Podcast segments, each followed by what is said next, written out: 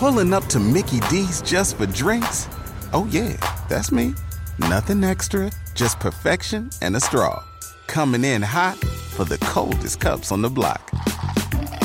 Because there are drinks, then there are drinks from McDonald's. Mix things up with any size lemonade or sweet tea for $1.49. Perfect with our classic fries. Price and participation may vary, cannot be combined with any other offer. Ba da ba ba ba.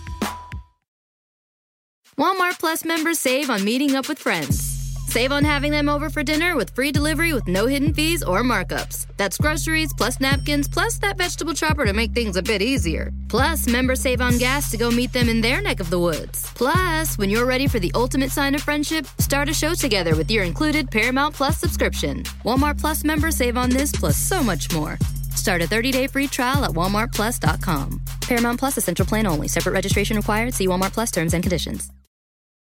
This episode of the Art of Manliness podcast is brought to you by The Strenuous Life. The Strenuous Life is an online platform that we created to help you put into action all the things we've been talking about on the podcast and writing about on the Art of Manliness for the past 10 years. We've done that by creating a series of 50 different badges based around 50 different skills, hard skills like wilderness survival, self-defense, first aid, soft skills like personal finance, public speaking, social skills. We also provide weekly challenges to help you push yourself outside of your comfort zone as well as accountability for your physical fitness, doing a good deed, thinking outside of yourself. We just had enrollment wrap up uh, a few weeks ago in June. Our next enrollment is in September. If you'd like to be one of the first to know when enrollment opens up, head over to strenuouslife.co, get your email on our waiting list, and we'll send out an email about the first part of September to let you know when enrollment opens up for the Strenuous Life. Strenuouslife.co. Hope to see you there.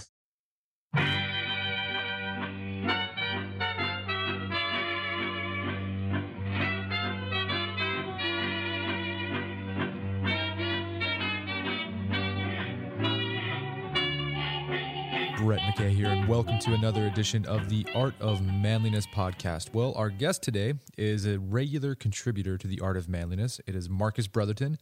Marcus is an author and has written over 25 books, and he's focused a lot of his writing on the history of World War II, more specifically, the lives of the men who fought in World War II.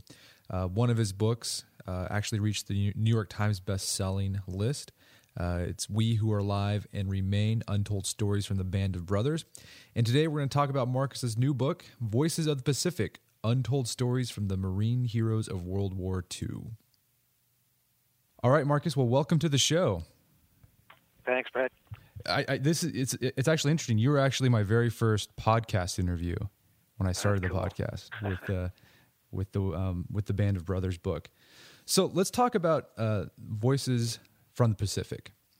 Yeah. Um, let's talk about your. What I found really interesting is this: you teamed up with uh, a, an author, a, new, a, different writer on this, Adam Makos, who wa, who's had that great book that he. Yeah, his his first book, A Higher Call, Higher Calling. very very well. Yeah. Mhm. Yeah. So how did how did that partnership come about?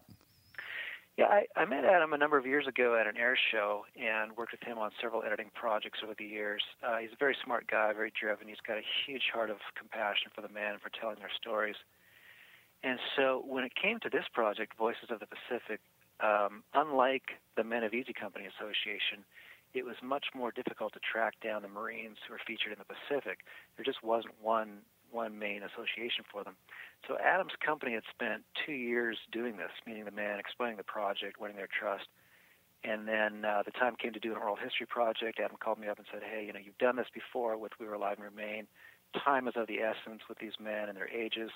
Let's join resources, do it together." And, you know, it's proved a good a good partnership all the way through. Fantastic. Uh, that actually leads, you just mentioned something that leads me to my next question. Um, is the reason why it just seems like there's the perception is out there that the men who fought in the Pacific don't get as much attention as the men who fought in Europe, like the Band of Brothers. Is a reason of that because it, they're so hard to track down? Is that part of the reason why there hasn't been much attention brought to these these men? Uh, undoubtedly, I you know I think the well, I think the spotlight is probably increasing over the years. Um, certainly, battles like Guadalcanal and Okinawa they've received good coverage. Uh, you know, Clint Eastwood he produced those two movies, um, Flags of Our Fathers, Letters from Iwo Jima.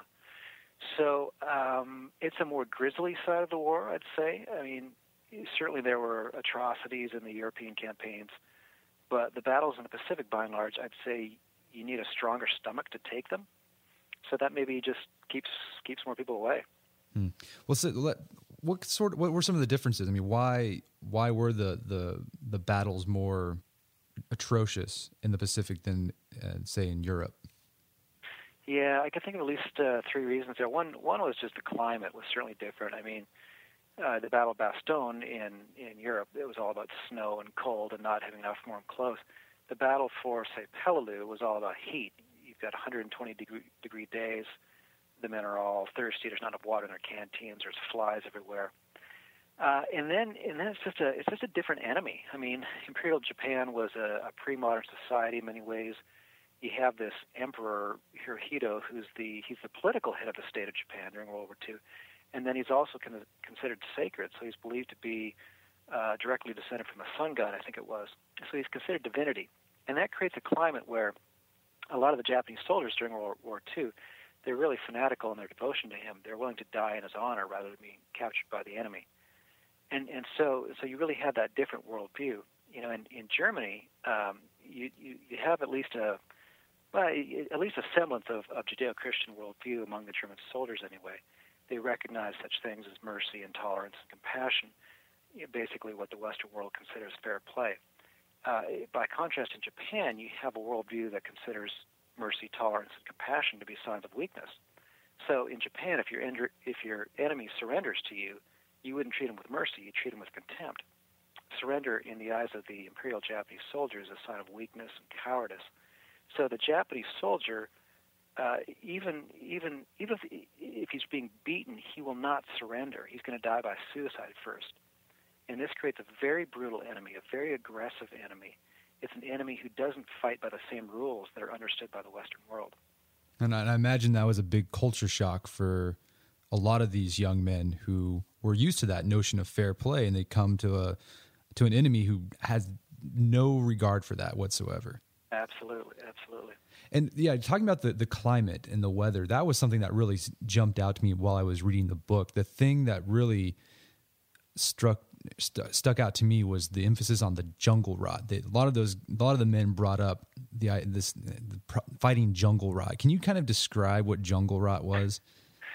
Um, jungle rot, uh, a horrible condition. Um, you might call it jock itch today, but uh, it would be like a hundred times worse, and uh, it would be in more areas of your, of your body than, than you care to imagine. So it it, it, it comes from a, a situation where you're just always wet all the time, and and coupled with the wet, you're always in this really hot, uh, humid climate.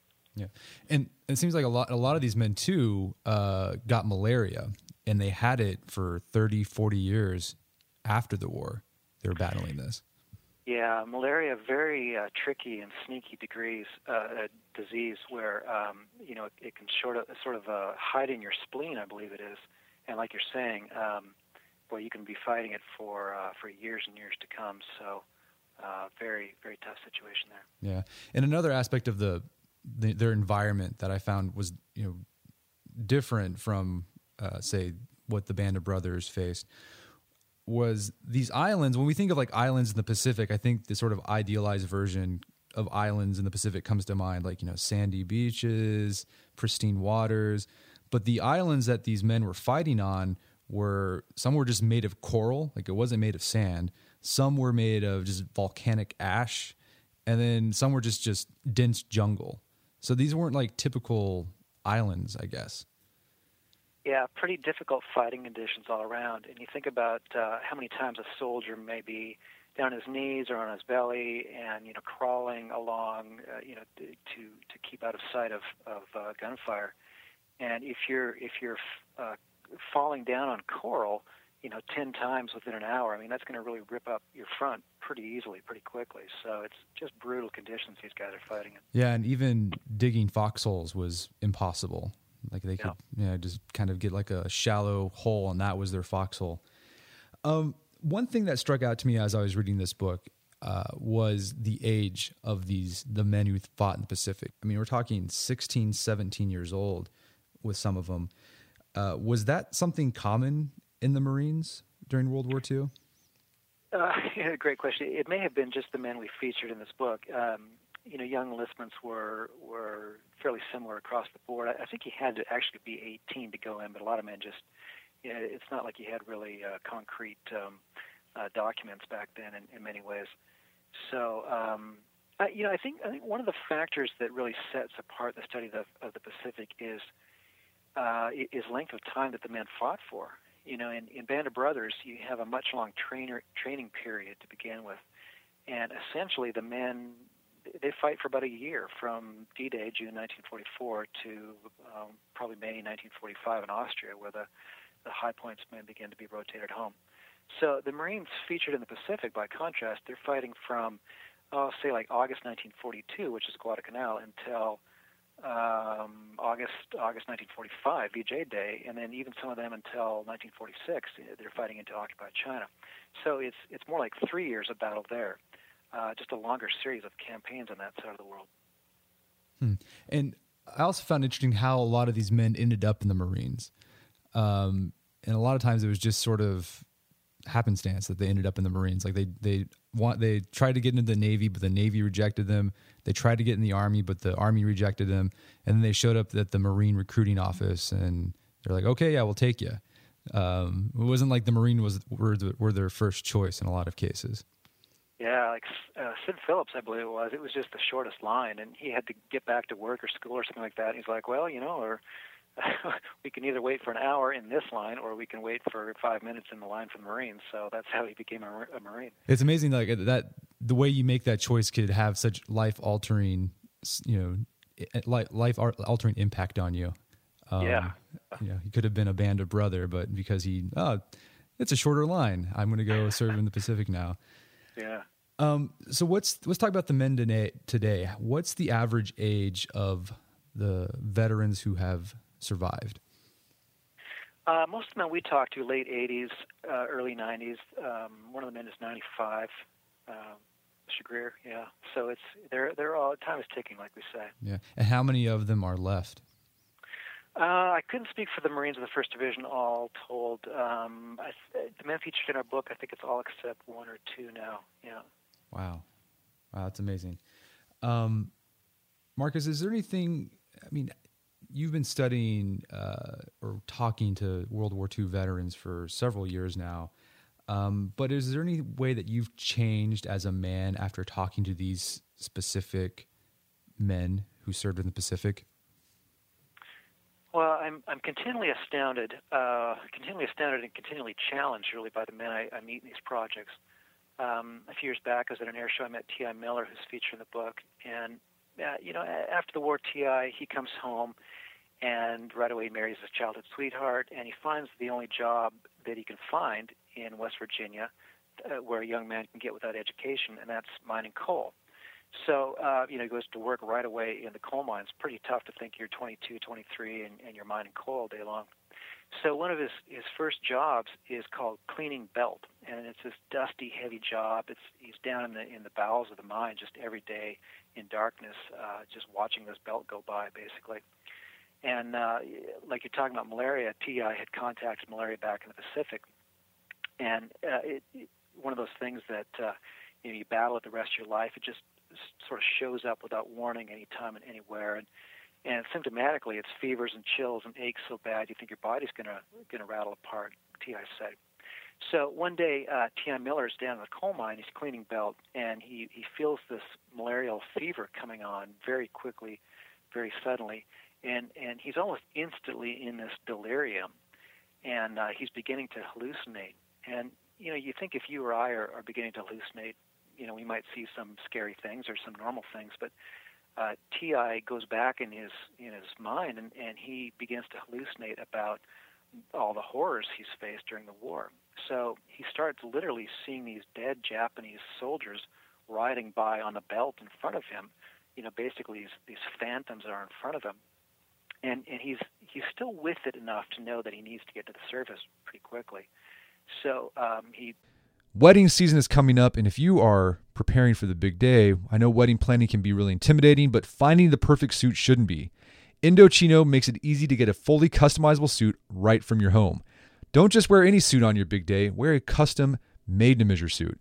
Suits start at just $499, which is about the same price you'd pay for an off the rack suit at a department store. And they've also got custom made to measure shirts starting at just $89. So I've talked about my Indochino suit on the podcast before. They've been a long time podcast sponsor. It's navy blue. The measuring process was super easy. They got these video guides you follow.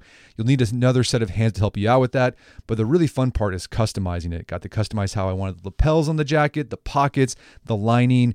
I went no pleats on the pants on this suit. A lot of fun. And then in a few weeks, you have a made to measure custom suit sent directly to your door. When planning your wedding, get a suit as unique as you with Indochino. Go to Indochino.com and use code manliness to get 10% off any purchase of $399 or more. That's I N D O C H I N O.com, promo code manliness. Did you know Fast Growing Trees is the biggest online nursery in the US with more than 10,000 different kinds of plants and over 2 million happy customers in the United States? You can grow lemon, avocado, olive, or fig trees inside your home on top of the wide variety of houseplants available. Fast Growing Trees makes it easy to order online, and your plants are shipped directly to your door in one to two days. And along with their 30 day Alive and Thrive guarantee, they offer a free plant consultation forever. So I use Fast Growing Trees to order not an indoor tree, but an outdoor tree. There is an oak tree that was in our front yard that died a few years ago due to heat stress. Had to cut it down. There's been a blank spot that I've wanted to put another tree there. I wanted a maple tree that turned bright red during the fall. And I went on Fast Growing Trees, found the tree that fit the criteria that I was looking for. Turns bright red. It's a maple tree that turns bright red in the fall.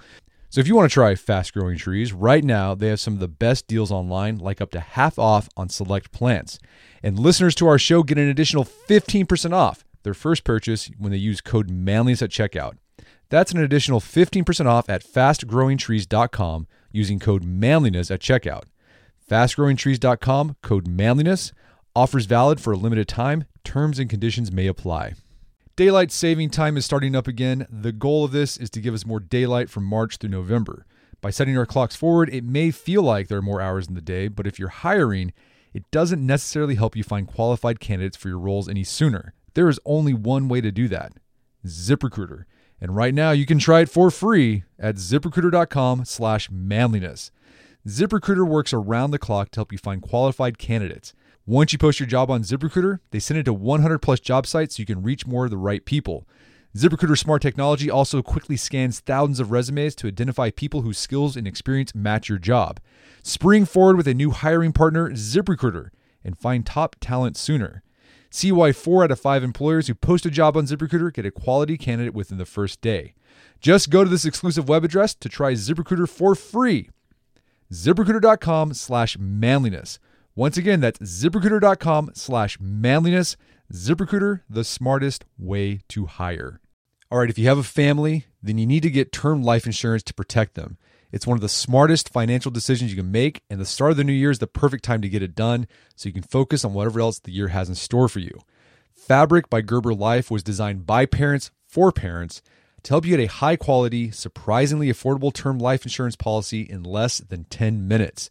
Fabric has flexible policies that fit your family and your budget, with quality policies like a million dollars in coverage for less than a dollar a day. There's no risk to apply. They have a 30 day money back guarantee, and you can cancel at any time. I remember when I was a new dad, I had a lot of thoughts going through my head. One of them was, how can I take care of my family when I'm gone if something happens to me? Well, so one of the first things I did, I got term life insurance, one of the best decisions I made. Join the thousands of parents who trust Fabric to protect their family. Apply today in just minutes at meetfabric.com slash manliness. That's meetfabric.com slash manliness. M-E-E-T fabric.com slash manliness. Policies issued by Western Southern Life Assurance Company, not available in certain states.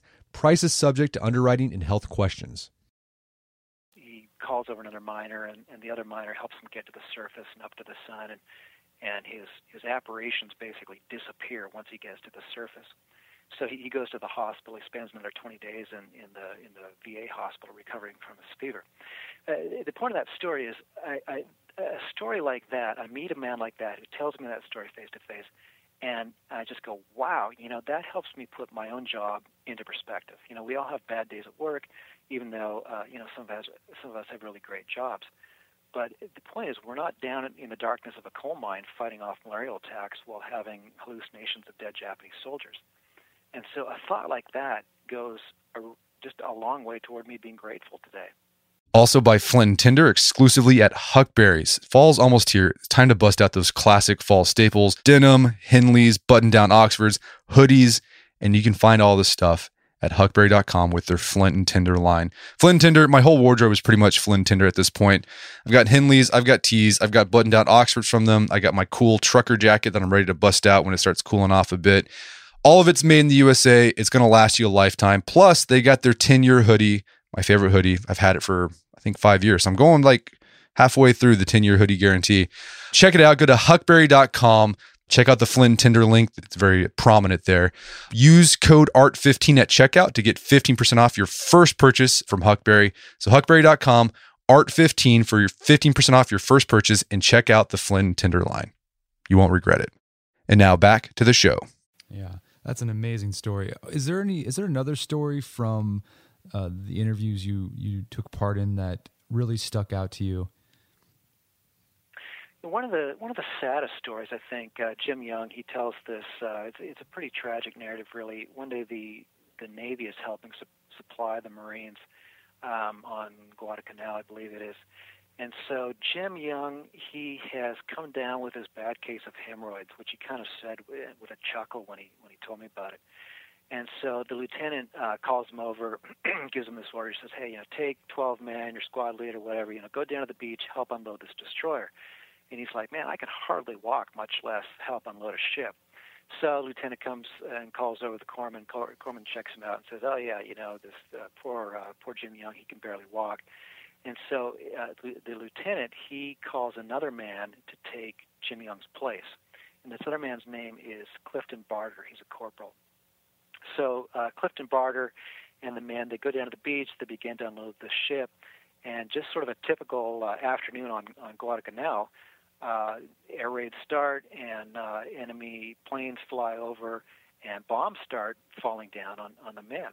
So uh, the, the, the men all, they all jump in trucks. They, they try and make a run for it. It's too late. Bombs are raining down on them. And uh, they all they all jump in this old bomb crater, thinking they're going to be safe altogether. But uh, it's it pretty much proves to be a direct hit, and one of the bombs falls right on top of them. So one of the Marines survives the blast, and he runs back to the company with the news. Uh, the lieutenant and Jim Young and all the guys, they jump in a jeep, they race to the spot, and they say that when they get there, it's just a just a bloodbath. You know, five of the guys are dead. Everybody's badly wounded.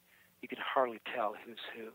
And Jim Young finally locates uh, Corporal Barter, the guy who's taken his place. And Barter is badly wounded. He's just begging for water. And uh, Jim Young said a, a fragment about the size of a softball had gone through this guy.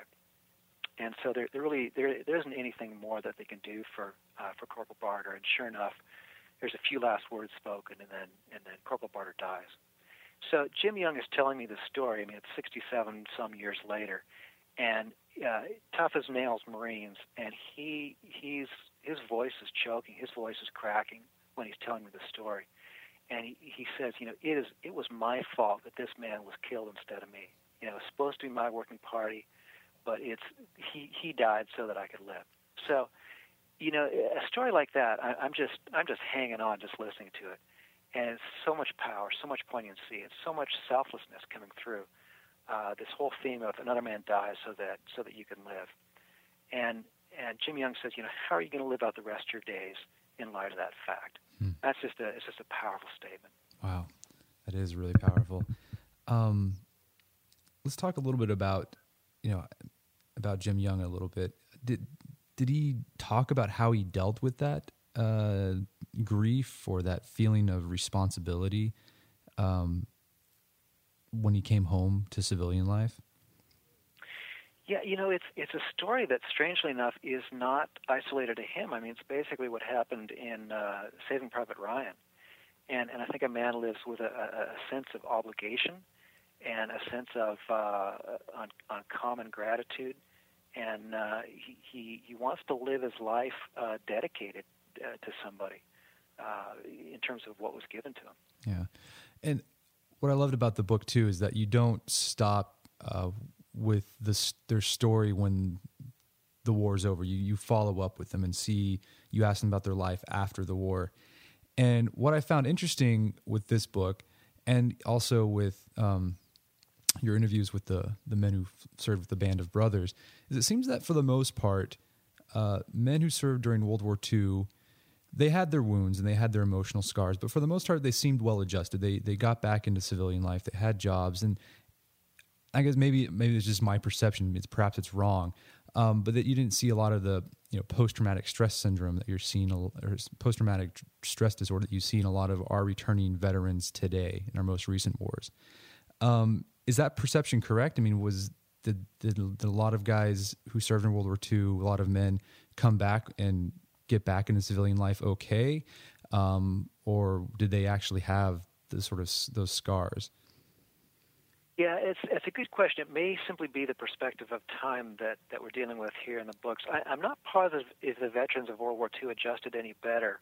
Maybe it's just the perception, like I say. Um, sometimes they just didn't talk about it. You know, back in that generation, it just uh, a man came home, and a lot of the vets I've talked to say, well, you know, nobody wanted to hear what I had to say, so uh, so I just clammed up for the rest of my life in, until I was, uh, you know, elderly or whatever um, there, there certainly were a lot of stories, um, you know, men coming home dealing with nightmares, flashbacks, rage, depression. Um, men of that generation turned to alcohol a lot of the time. It was kind of that generation's mm-hmm. drug of choice. And so uh, I would say more that the veterans I've talked to would say that war affects any man, you know, no matter what time what, what time period he lives in. So it's it, it's it, really you're raising a valid question here, and I don't have all the specific answers to it. It's it's um, you know, can we do anything differently or better as a country and a culture to help our, our returning soldiers? Really, that's what the question is. Yeah. It, and, uh, oh, go ahead. Well, it, it seemed to me that in your interviews that a lot of these men had communities, like tight knit communities, to return home to. Um, and tighter than today, maybe, yeah. Yeah, and I think you know we, we have that less so today. Um, mm-hmm. A lot of people they come home and you have these soldiers and they're just sitting in an apartment by themselves away from family, no friends. Um, and I guess too, also one one thing I found very interesting about uh, soldiers who fought in World War II, they have the reunions, right, where they'd get back together. And I don't know, is that is that something that's common with more recent veterans? Do they have reunions, or is it too soon for that? I, I honestly don't know. I mean, you hear about them in the news once in a while. Um, uh, Donovan Campbell wrote that great book. Uh, was it Joker One? where he really talks about the camaraderie that his men felt, and and he really led with that uh, really a theme of love is the word he uses, which is kind of a word that you don't expect um, uh, you know veterans really to use, but that was really the, the kind of the guiding and shepherding principle that he had with his men. So um, it's it's a good question. I mean, you know, how how do we help veterans of today transition back to our communities, to our workplaces, to our training programs, our universities, our churches? It's it's it's a great question, and uh, you know certainly begins with gratitude. Uh, I think we do see that much more today than we did, you know, say with the Vietnam era. Um, and, and yet, gratitude can't can't exist on an isolated plane. It's gratitude has got to be expressed uh, with actions, followed up with actions. You know, it begins by saying thanks for what you did, and then followed up with deeds. So yeah, great question. One of the things that I love what you do with your writing on your blog, and you've done it on when you've written articles for the Art of Manliness, is extracting lessons that men today can apply to their lives um, from these soldiers who fought in World War II. What are some of the lessons that you think that men can take today, um, can take from the men who fought in the Pacific? Yeah, um, and I always want to let the men speak for themselves as much as possible. And so, um, eh, most of the lessons that I do talk about are lessons that they've actually they've actually taught me about, and, and, things that they want to convey to the men. So, I guess I want to be careful to answer that question. Like, I, I don't want to I don't want to stand in place of the men. Um, and, and yet, it, it is really hard as a journalist to not uh, interact with this material and and have it uh, affect you as a man or, or have it, uh, you know, life lessons are often universal in terms of humanities. So um, you, you think about, um, you know, big lessons of war, and I think uh, we see a lot of iconic images today, um, both from wars of yesteryear and, and wars of today. And I think I think iconic images of national triumph are really a good thing. You know, you think about uh, the 82nd Airborne Division marching in uh, New York Times uh, or New York uh, ticker tape parade. Um, or you think of the image of the, the nurse who kisses a sailor in Times Square after Japan's surrender. And, and those, those images are really good, really, really good. And yet, it's the other images of war that we also need to continually bring to national forefront. It's, it's the bloody images, the ghoulish images, it's it's um, you know it's Dan Lawler. He's uh, there's that uh, story in the book of he, he finds this five year old girl in in Okinawa, civilian girl, and uh, and she she wraps her tiny arms around his neck, and he just weeps at the injustice of civilians being caught in crossfire. I mean that's an image we we want to burn into the consciousness today. Or you know Clarence Ray, uh, there's a scene in the book with him in the he goes to this hospital on Guam after he's wounded in the arm.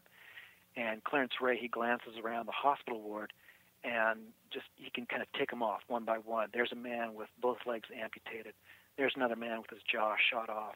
There's another man who's burned so badly he, he doesn't look human anymore. And that's that's really the message of this book. It's war is war, and we can never forget that. Hmm. Um, very powerful stuff. Um, so, Marcus, you've interviewed, you've talked to men and interviewed men who fought in Europe. You've talked to men, and interviewed men who fought in the Pacific. Whose story do you plan on capturing next? Mm. Well, it's always a great question. I'm I'm always on the lookout for the next great story. Um, you know, strangely enough, I've been doing a lot of. Uh, I, I run an editorial company in in, uh, in in my off days, I suppose, or, or not my off days, but on my, on my other time. And I've been doing a lot of editing work lately with historical fiction, which really fascinates me. So um, I just edited a project by a guy named Sean Hoffman. He's a movie producer in Hollywood. And he wrote a historically based novel called Samson. It's about boxers in Auschwitz. And so Sean, um, he was uncovering, he uncovered this fact that that uh, Nazi guards they used to hold boxing matches on weekends for entertainment, and basically they'd get two Jewish prisoners to fight, and the winners would receive extra food rations, and the loser would go to the gas chambers. So I think that book's going to be out maybe late this summer. Um, so just projects like that, I'm, I'm always on the lookout. Just the next, the next powerful story. Very great stuff. Well, Marcus, thank you so much for your time. Uh, Voices of the Pacific was a great book, and uh, I can't wait to. I hope my readers go out there and, and check it out. Uh, thanks, Brett. It's always great to talk. Our guest today was Marcus Brotherton. Marcus is the author of the book Voices of the Pacific Untold Stories of the Marine Heroes of World War II. You can find that book on Amazon.com or any other bookstore. And you can find out more about Marcus's work at marcusbrotherton.com. Well, that wraps up another edition of the Art of Manliness podcast. For more manly tips and advice, make sure to check out the Art of Manliness website at artofmanliness.com. And until next time, stay manly.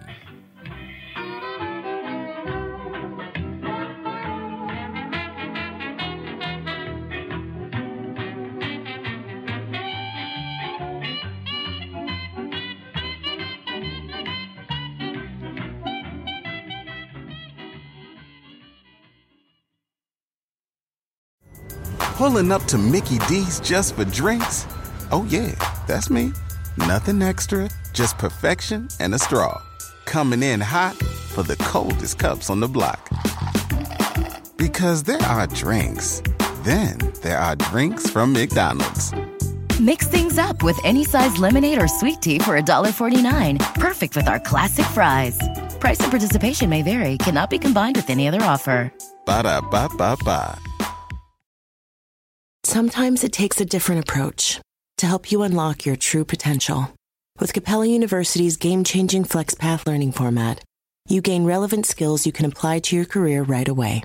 Earn your degree from an accredited university and be confident in the quality of your education. Imagine your future differently at capella.edu. Capella University is accredited by the Higher Learning Commission. Learn more at capella.edu/accreditation.